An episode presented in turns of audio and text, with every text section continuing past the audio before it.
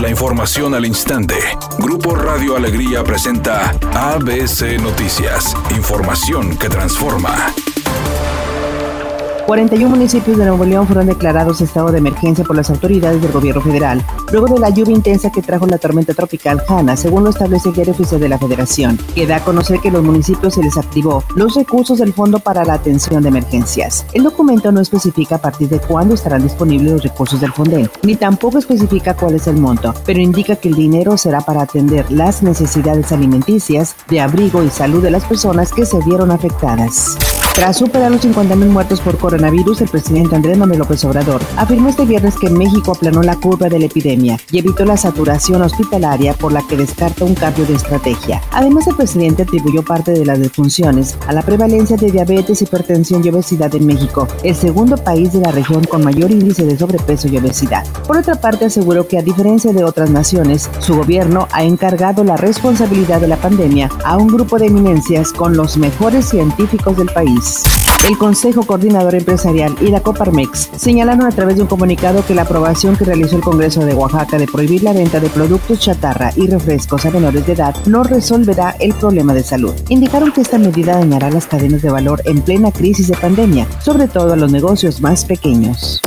Editorial ABC con Eduardo Garza. Está creciendo el reclamo de padres de familia hacia los colegios privados de educación preescolar, primaria y secundaria por exigir el pago de cuotas por uniformes, uso de canchas, transporte, mantenimiento. Ya la Profeco y los diputados locales están interviniendo para evitar estos abusos si bien no es cancelar los cobros, pero sí descuentos, pues las clases serán en línea sin usar los edificios educativos. Después de cinco meses regresa la actividad de la UEFA Champions League. Esta tarde a las 2, el Real Madrid se enfrenta al Manchester City a la par de que la Juventus se medirá ante el Olympique de Lyon en busca de clasificarse a los cuartos de final del torneo internacional.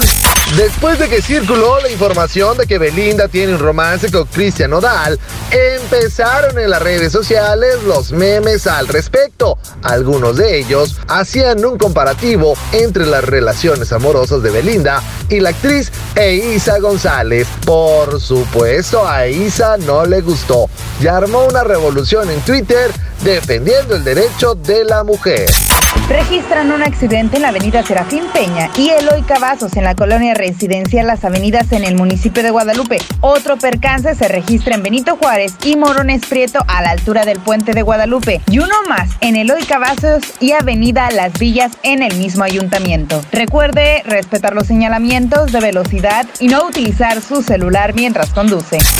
El pronóstico del tiempo para este viernes 7 de agosto del 2020 es un día con escasa nubosidad. Se espera una temperatura máxima de 34 grados, una mínima de 22. Para mañana sábado 8 de agosto se pronostica un día con cielo parcialmente nublado, una temperatura máxima de 34 grados y una mínima de 22. La temperatura actual en el centro de Monterrey 30 grados.